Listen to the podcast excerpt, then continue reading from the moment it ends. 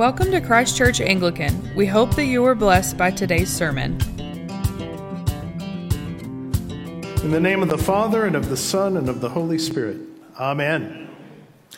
Please be seated. Our beliefs can have a profound effect on our attitudes and actions. It's the difference between walking by faith and walking by sight.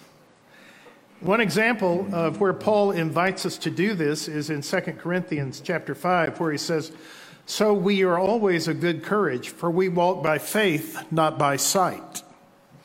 We walk by faith and knowledge in the victory of Christ, not walking through the battlefield." If you walk by sight, you're standing in the battlefield going, Oh, this is terrible, woe is me.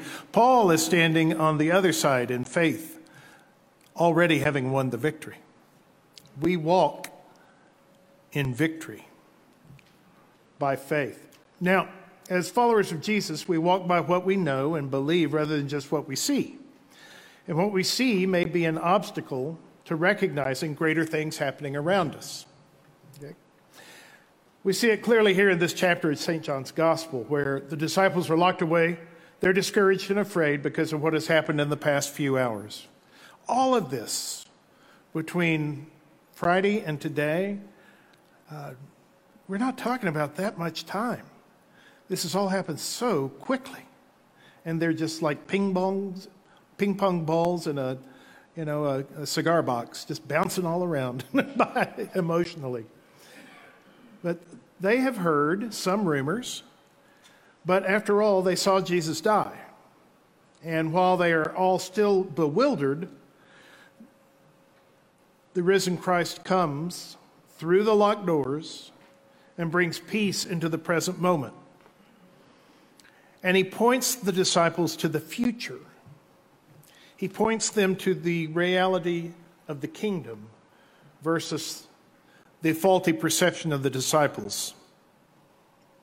Now, here's where we pick up with today's gospel reading. It is still Easter Day. Now, by now it's evening.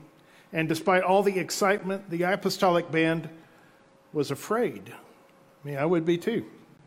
They had hunted down Jesus. Why wouldn't they hunt them down? And so they gathered together in a private room behind locked doors. And suddenly Jesus appeared to them. This is John 20, 19 through 20. On the evening of that day, the first day of the week, the doors being locked where the disciples were for fear of the Jews, Jesus came and stood among them and said to them, Peace be with you. And when he said this, he showed them his hands and his side. Then the disciples were glad when they saw the Lord. Jesus was in their midst, although no one had unlocked the door. Hearts raced, adrenaline pumped, and Jesus gave them the supreme greeting Shalom, peace be with you and to dispel their fear that he was a ghost who might have returned for retribution, because there was a, good reason for that. I mean, they had all abandoned him, and uh, a, a petty person might have returned just to torment them. And so there's a reason to live in fear of that. But to dispel that fear, Jesus shows them that he is not a ghost, but he is a real living body. Uh, he let them see his physical body carried the scars of his passion. And now, here before them is not a ghost, but resurrected humanity.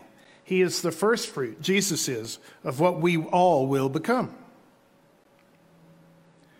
Now, this incident in itself is a remarkable take of two different perspectives on Jesus' scars. Have you ever wondered why God did not perform a little plastic surgery when Jesus rose from the dead? You know, to make him look physically perfect again?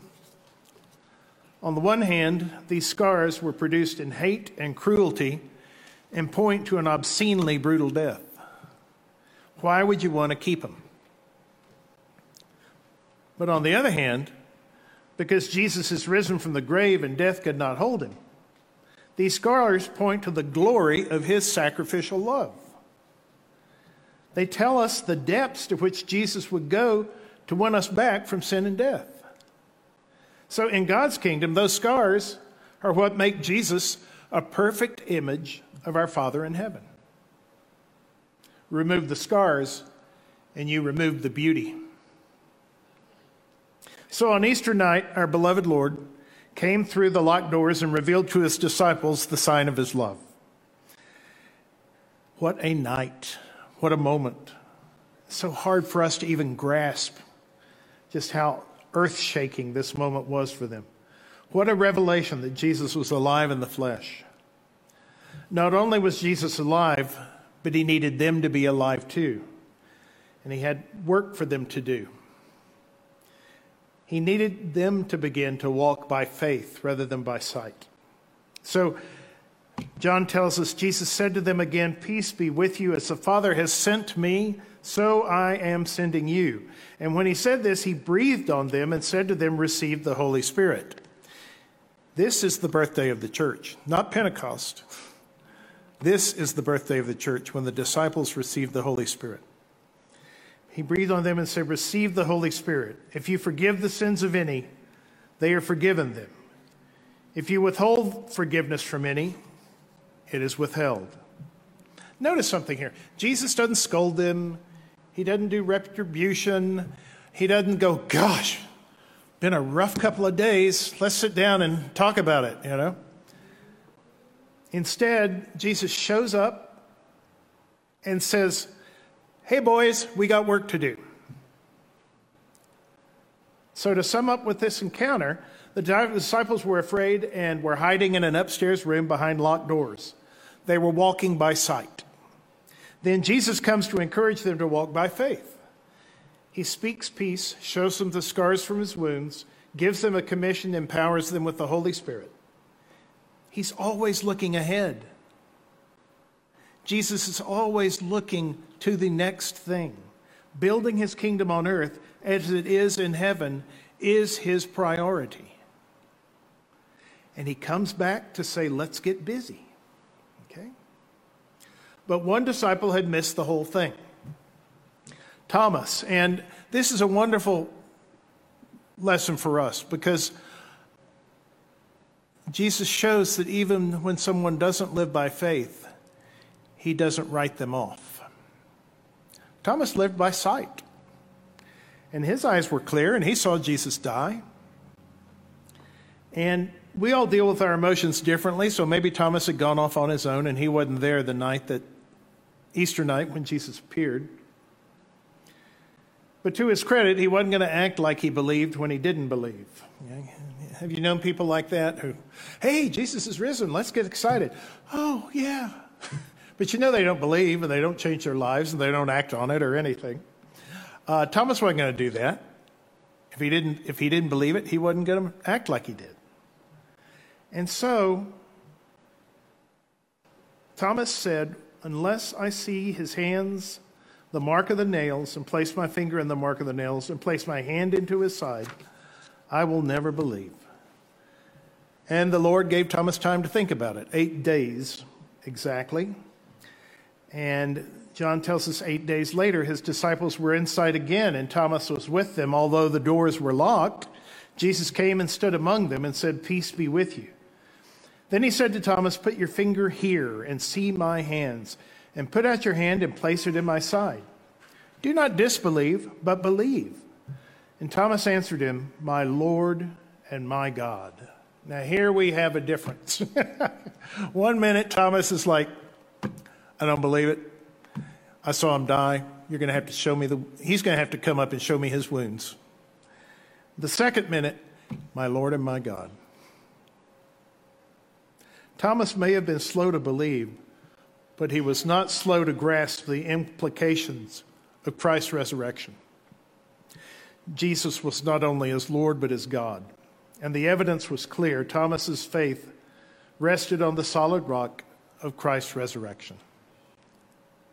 Now, we give thanks that Jesus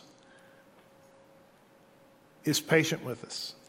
We give thanks that for those of us who are Thomases, he takes a little time, lets us think about it, and comes and kind of gives us a little more information to help us along the way. But I still think that, according to his words, we're going to read in a minute, he was disappointed. and that uh, he, he has a special love for those who walk by faith rather than by sight. Some still today say the body was stolen by either Christ's enemies or his disciples. There are all kinds of theories out there. Isn't it interesting that all this time later, there's still time to disprove the resurrection? It's kind of like an atheist trying to disprove God. You know, just how do you do that? because, see, either alternative, either the disciples or his enemies stealing the body, is a psychological absurdity. Because his enemies would not have wanted him to be disappear so that it would encourage belief in his resurrection. They would have wanted his body right there where they could show it. And his disciples wound up willing to die for this truth. Who would die for something they suspected or knew was a lie?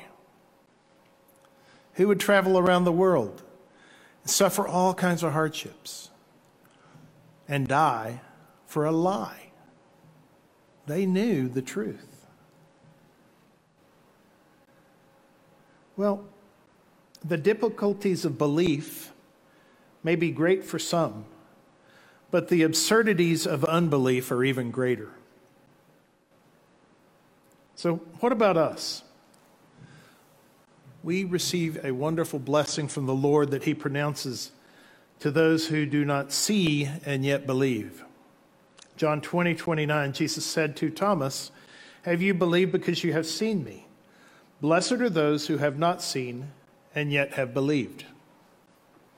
Blessed are those who walk by faith.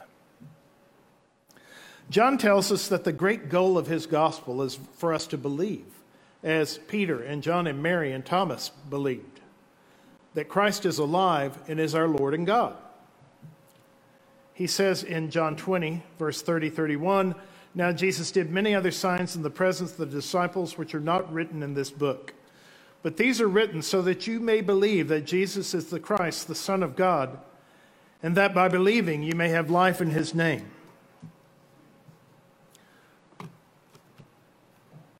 That was written 2,000 years ago or so, and it still is just as meaningful today. From the perspective of a disciple, nothing has changed. In the world today, people either walk with the perspective that Jesus is dead and gone, or they walk with the faith that Jesus is alive. And it makes all the difference in how they live their lives. St. Paul tells us so we don't look at the troubles we can see now. Rather, we fix our gaze on things that cannot be seen, for the things we see now will soon be gone.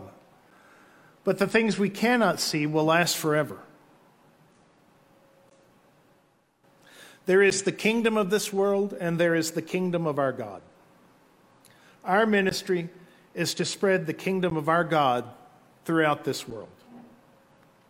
And to do this work, we cannot remain in locked rooms terrorized by the troubles we can see.